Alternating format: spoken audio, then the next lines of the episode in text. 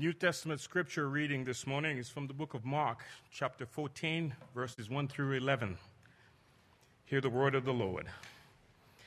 Now, the Passover and the federal, uh, festival of unleavened bread were only two days away, and the chief priests and the teachers of the law were scheming to arrest Jesus secretly and kill him.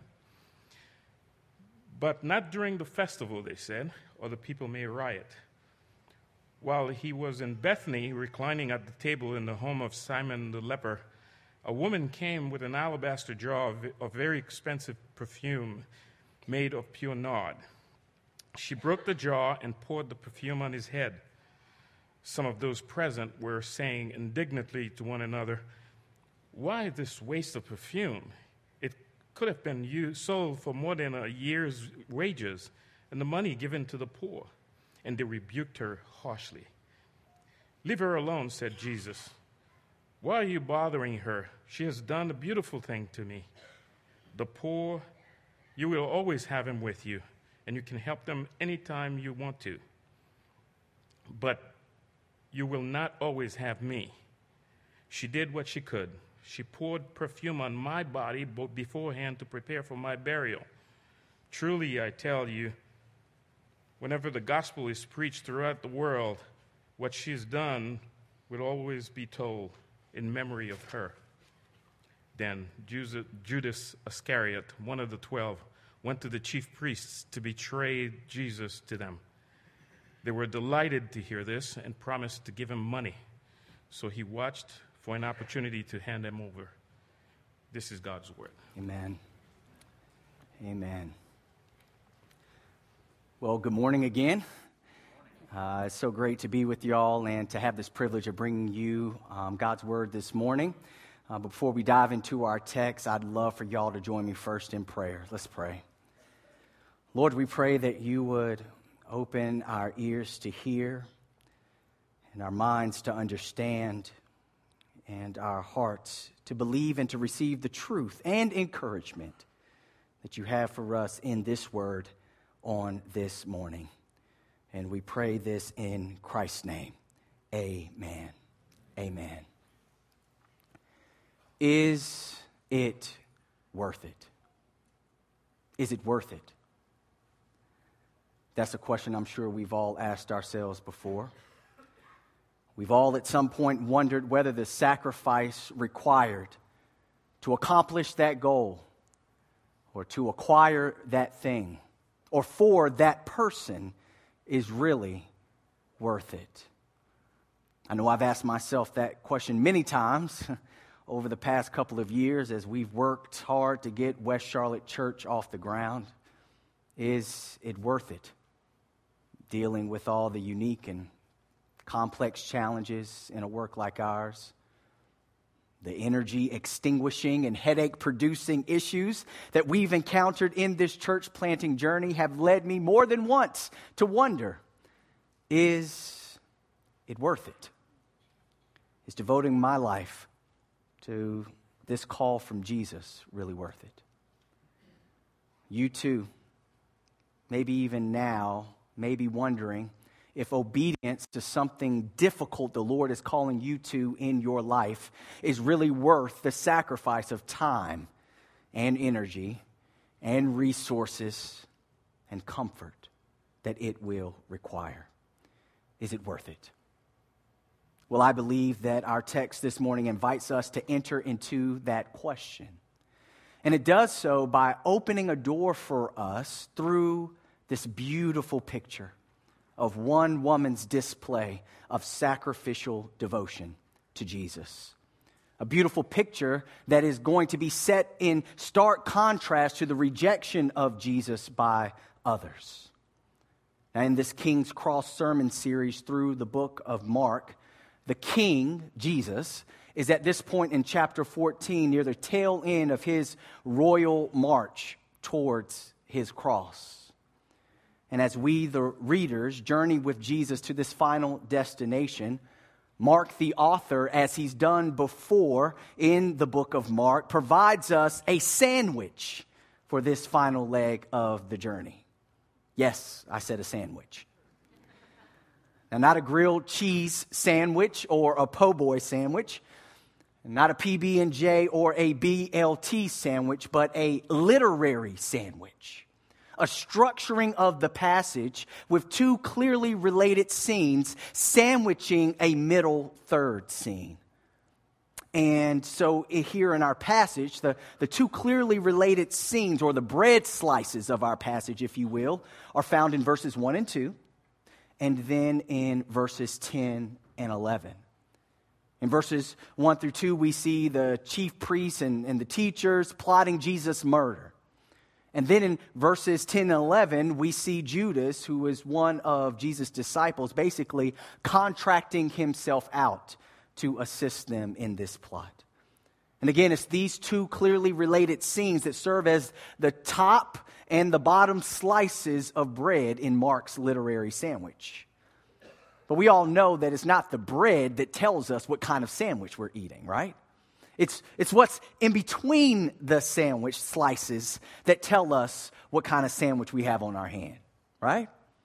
A grilled cheese sandwich is a grilled cheese sandwich because what's in the middle? Very good. A BLT sandwich is a BLT sandwich because what's in the middle? Bacon, lettuce, and tomato. Very, very good.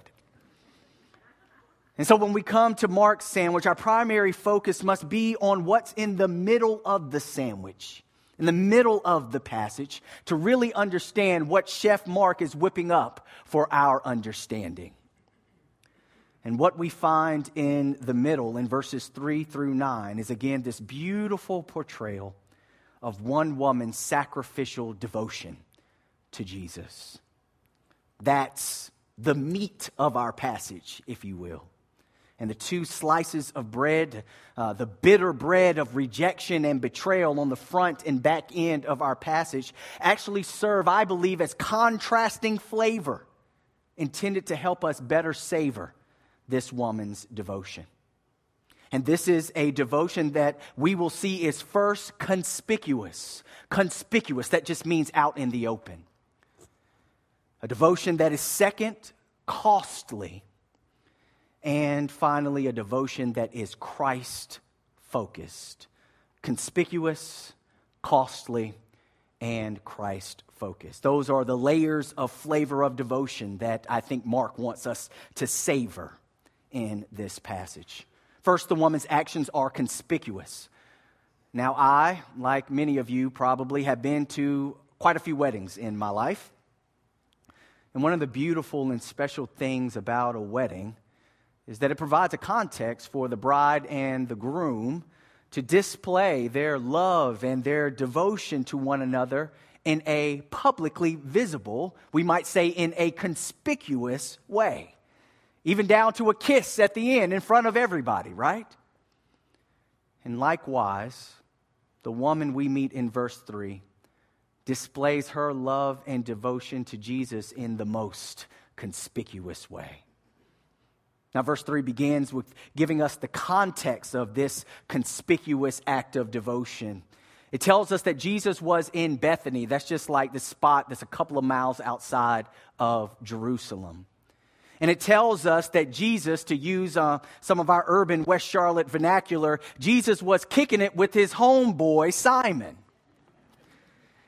Now, his boy Simon had a nickname, and his nickname was Simon the Leper. And that just tells us that at least at some point in the past, Simon had leprosy. Someone who bore a visible skin disease which would have made him both ceremonially unclean but also a social outcast.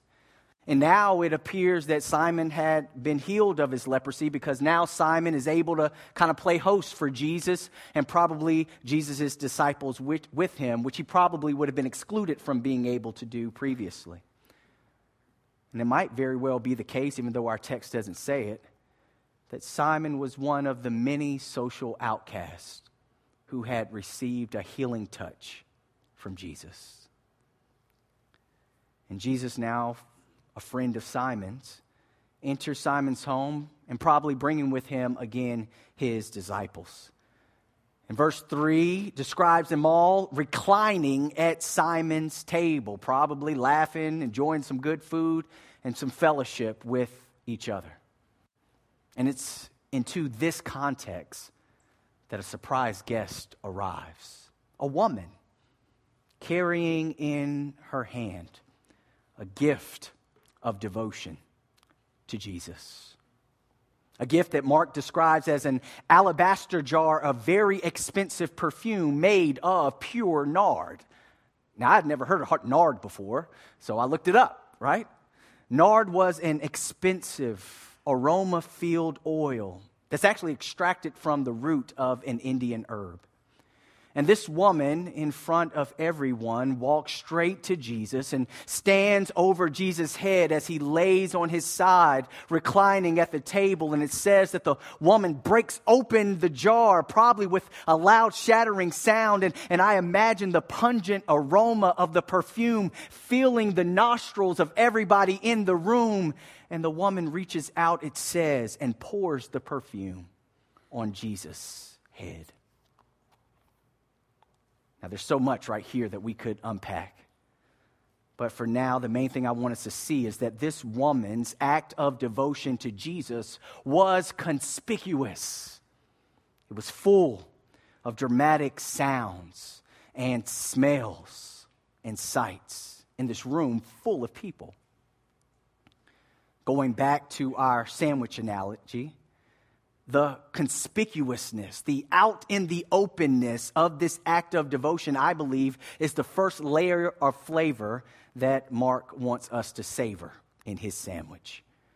And Mark enhances the flavor of this conspicuousness by contrasting it to the actions of the chief priests and the teachers of the law in verses 1 and 2, and of Judas in verses 10 through 11. Again, in verses 1 through 2, we find the religious leaders plotting to murder Jesus. Why? Well, because as you guys have seen through the book of Mark, Jesus in his teaching challenged their corruption, right? Which threatened their power. And so they plot to kill him. And it says in verse 1 that they schemed to arrest Jesus secretly, right?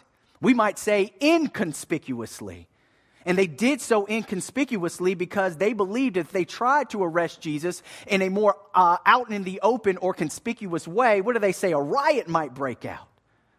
Now, understand, there would have been tens of thousands, even hundreds of thousands of people traveling into Jerusalem during that time for the back to back festivals of, of, of, Passover and the festival of unleavened bread. And many of those folks that would have been traveling into Jerusalem would have been sympathizers with Jesus. And so, in a very real way, a riot could have broken out. And so, these religious leaders decided that it was probably best to wait till everybody else went home before executing their plan. But when we jump to the end of our passage, or the bottom slice of bread, if you will, of Mark's sandwich, we see that Judas, one of Jesus' very own disciples, who was actually probably right there with Jesus in Simon's home, this Judas begins his betrayal of Jesus in verses 10 through 11 by going, probably inconspicuously, to these religious officials to offer his assistance to actually help them execute their plan, actually before everybody left and went home. And again, here's the main thing that we should see right now in all of this is that Mark is highlighting the woman's conspicuous display of devotion to Jesus by intentionally sandwiching it between the contrasting actions of those of Jesus, Judas, and the high priests and other teachers. And I believe that one of the things that Mark is teaching us from this is that Jesus will often lead his followers to display our devotion to him in conspicuous ways, like out in public. And this will often run counter to what is acceptable in our American society. You can have all the devotion you want to Jesus in private, right? But don't bring that devotion with you out here in public. Folk get a little squirmy and even hostile when we start displaying what I might describe as PDD, public displays of devotion to Jesus. So don't let your devotion to Jesus lead you to challenge those unethical practices in your company. Don't let your devotion to Jesus lead you to challenge that coworker or that family member when they make that dehumanizing comment.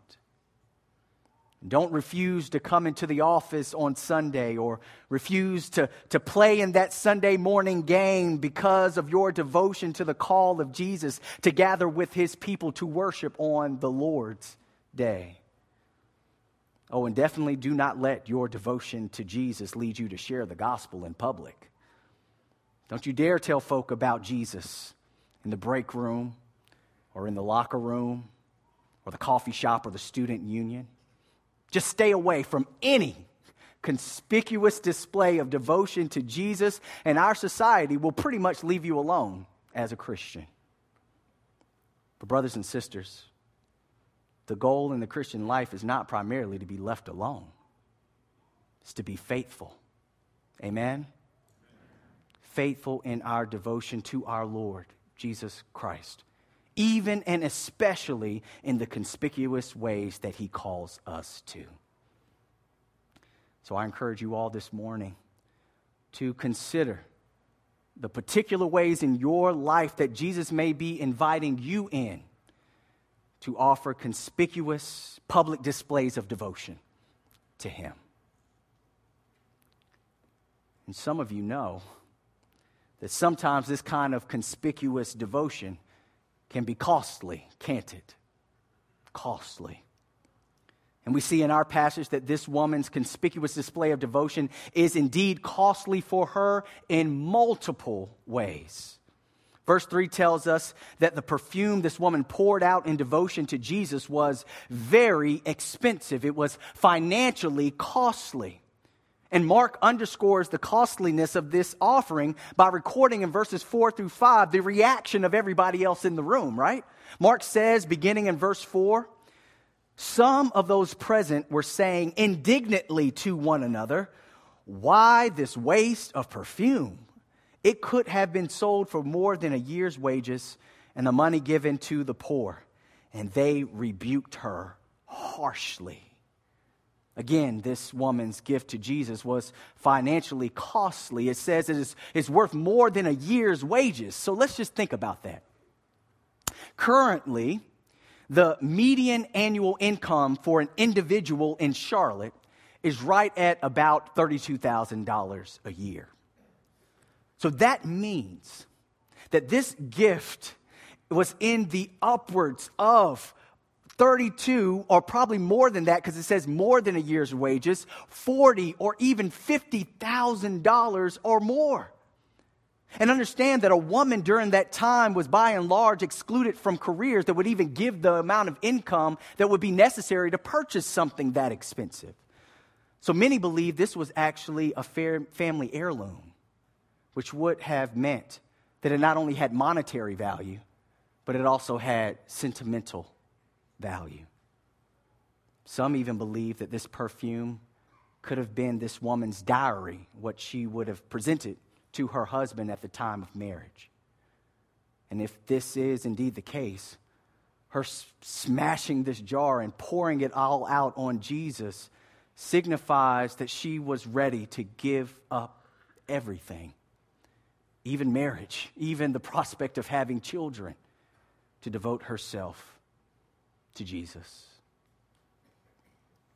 But it's not only her financial security that she lays on the line, but it's also her reputation.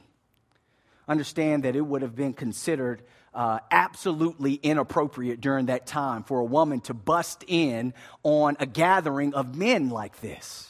And so her doing that would have definitely put a scar on her reputation. And because everyone in the room thought that that perfume would have been better used if it was sold and the money given to the poor, she also would have been labeled a fool, right? Or even selfish or uncaring, not only by those in the room, but also by others once the word got out. So this woman lays down her financial security and her reputation on the line in her devotion to Jesus. And I believe she also lays out her emotional and even physical security as well. See, because of the power dynamics between men and women in that culture during that time, this controversial act done in, in a room full of men would have made her vulnerable to being, you know, at least verbally assaulted. And she is, isn't she? They demean her, they rebuke her harshly, it says. The Greek word behind that, that phrase, rebuked her harshly, actually literally means to flare the nostrils. So, like angry bulls, they bullied this woman. And she would have been unable to provide herself any real defense, not only because she would have been outnumbered, but also, again, because of the inequitable power dynamics, again, between men and women in that society during that time, and even in our own day for that matter. And so, if we stitch all of this together, we clearly see that this conspicuous act of devotion to Jesus by this woman was tremendously costly for her. And again, going back to our sandwich analogy, hopefully I'm not making you too hungry before lunch. Well, going back to our sandwich analogy, this would be the second layer of flavor that I think Mark wants us to savor in this passage. And again, he, he, he kind of enhances this flavor of costliness by contrasting it to the actions of the religious leaders and of Judas. Instead of them being willing to relinquish their livelihoods and reputations and other forms of security for Jesus, what do they do instead? They do the opposite, don't they? They cling to those things. They, they clasp their cold fingers around money and power and security. Again, we live in a culture that has little problem with religion in moderation, right? You can do your little Jesus thing on Sunday mornings, and most folks, especially here in the South, won't give you a hard time about that. But don't bring this Jesus into your Monday through Saturday. That might get you labeled as a radical or something like that. It's interesting that our society seems to have little issue with other things in excess too much wealth or power, too much entertainment, but it has a major issue with too much Jesus, especially the Jesus that we see in Scripture. And as believers, if we're not careful, we can so easily drift into that kind of cultural default mode. I feel it in my own heart sometimes. Sequestering our faith to just Sunday mornings, Monday through Saturday, locking Jesus into a cage, taking him out to play only, you know, in moderation. Well, brothers and sisters, Jesus Christ, the Son of God, our Lord, ain't sitting in nobody's cage. Amen? And Jesus calls his disciples daily to an unmitigated and extravagant devotion to him that is complete and often costly. So I ask you this morning what are you holding on to? What in your life have you put barbed wire around to keep Jesus from getting his hands on? Which of your desires, of your dreams, have you posted a Jesus do not touch sign on? In what costly way is Jesus calling you to deeper devotion to Him? Brothers and sisters, we must always be asking ourselves and one another that question. Amen. And Jesus calls us to offer conspicuous and costly devotion to Him, right? To Him for, for His glory and not for our own.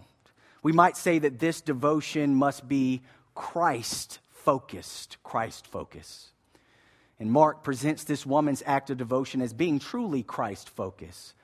I want you to notice in the text how the woman in our passage is given no name. Do you notice that? And I don't think it's because Mark forgot her name. I don't think he's trying to be disrespectful. Rather, I believe he's intentionally omitting her name to emphasize the complete Christ focusedness of her actions. I think it's also telling that the woman actually doesn't actually say anything in our passage either. She only acts in focused devotion to Christ. She acts selflessly. She's, she's self forgetting. She's Christ focused, we might say. And once again, going back to that sandwich analogy, this would be the third layer of flavor that I think Mark wants us to savor in his sandwich. And also, again, Mark enhances this flavor by contrasting it to the actions of those religious leaders and of Judas. It's clear that their desires are completely selfish, right? That's obvious. They're so self focused that they were willing to murder Jesus himself to get what they want. And I think this challenges us to ask ourselves why do we really do what we do? Why do we really serve at that homeless shelter or at that pregnancy resource center or with that prison ministry? Why do we really go to youth group or on those missions trips? Why do we really serve as an officer or leader in the church? Why do we really even come to worship on Sunday mornings? Is it truly out of a Christ focused devotion? Or is it mainly for some other reason? Maybe even some other good, but nevertheless lesser reason.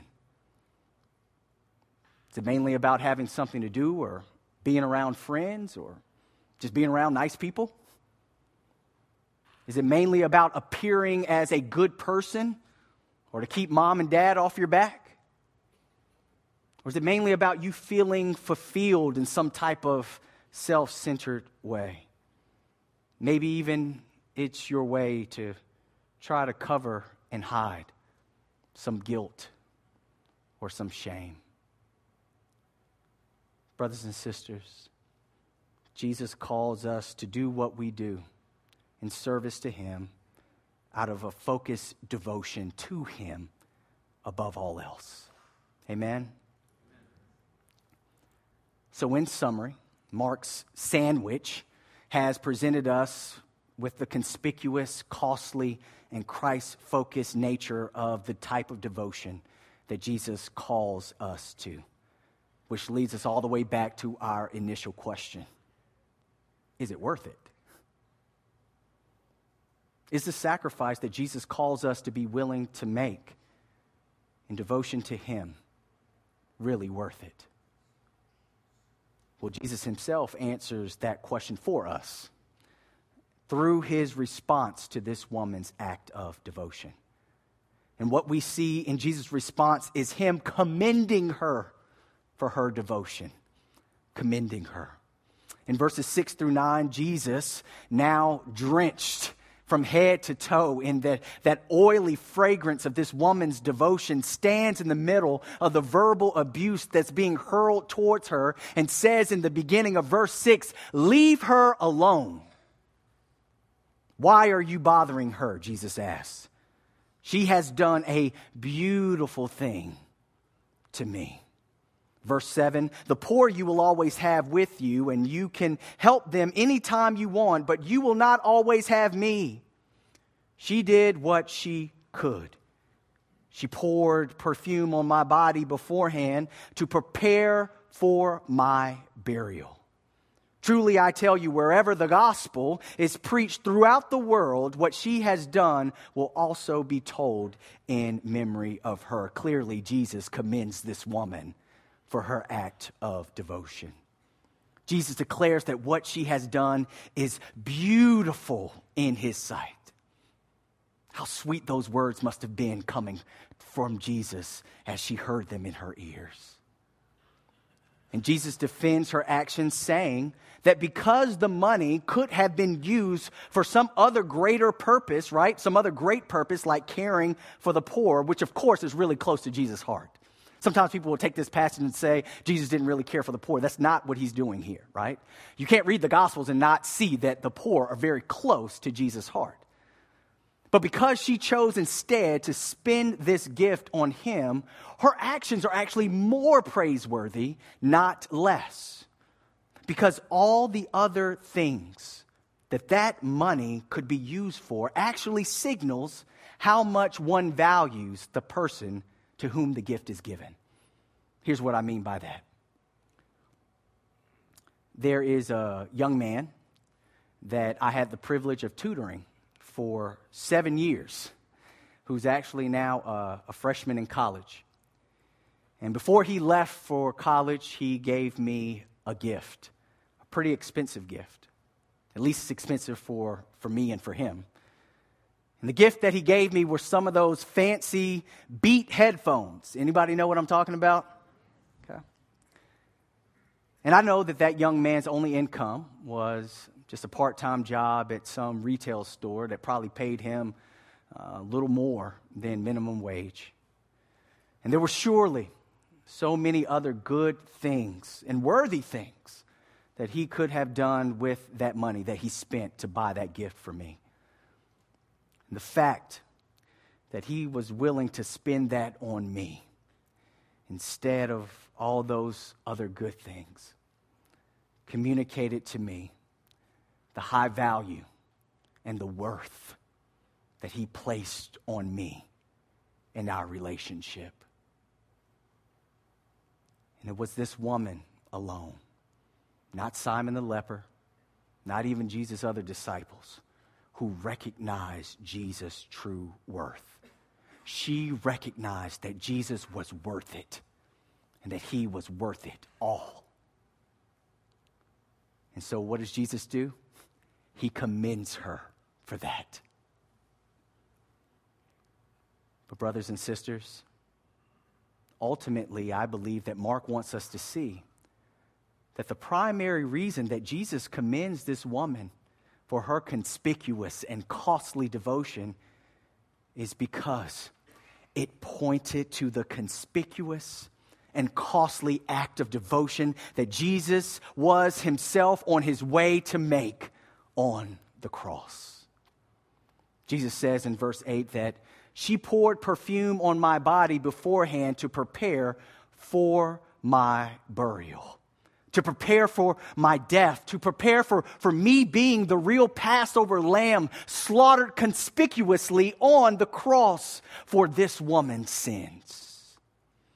But not only for her sins, but all those around the world who would believe. As Jesus continues saying in verse 9, that wherever the gospel is preached in the whole world, this story of what Jesus has done will be told in memory of her. Do you see where Jesus has his eye? He has his eye on the gospel, the good news about his sacrifice being spread to the whole world. Brothers and sisters, Jesus already had peoples all over the world on his mind in that moment, in that room with oil dripping off his forehead. Jesus had in mind his saving grace being spread beyond that room, beyond Jerusalem and Judea, out to the rest of the world, to all who would believe, every tribe and tongue and people and nation from India to Brooklyn to Charlotte, rich folk and poor folk, black, brown, and white folk, all his folk Jesus had on his mind, including you and including me. And you know why? Because to Jesus, you are worth it. So, brothers and sisters, whatever sacrifices we make in devotion to Jesus is more than worth it because we were worth it to Him as we sang in the very beginning of our worship service, Jesus paid it all. So all to him we owe. Not only out of duty, but out of hearts that ought to be filled with gratitude. But of course, in closing, we have and we do and we will fail at this all the time. We will fail to conspicuously and costly and in a Christ focused way give Christ our devotion. I'm a pastor and I fail at it all the time. I chicken out of opportunities to conspicuously display my devotion to Jesus. Sometimes I'm, I'm unwilling to pay the cost of displaying my devotion to Jesus. And often my service to Jesus isn't purely Christ focused, it's mixed up with all other kinds of junk, right? Including mainly my own pride. And so I and you, brothers and sisters, must continually realign our eyes on the cross. Because the cross reminds us of our forgiveness for each and every time we fail in our devotion to Jesus. The cross is our model of what true devotion looks like. The cross is our power to live more faithfully devoted to Jesus. And, brothers and sisters, the cross is our encouragement that this conspicuous and costly and Christ focused devotion is worth it because the cross reminds us just how worth it we were and we are to Jesus. Amen. Amen. Amen. Let's pray. Lord, we thank you for declaring us worth it. We know that we have no worth in and of ourselves that would merit your, your mercy and your grace, Lord, and, and yet you have shown it to us. So, so thank you, Lord. Thank you. And help us, Lord, to live more faithfully devoted to you in whatever conspicuous or costly way you call us to. And help us, Holy Spirit, to keep our eyes glued to the cross for the forgiveness, the model, the power, and the encouragement we need to grow in our devotion to you. In Christ's name we pray. Amen. Amen.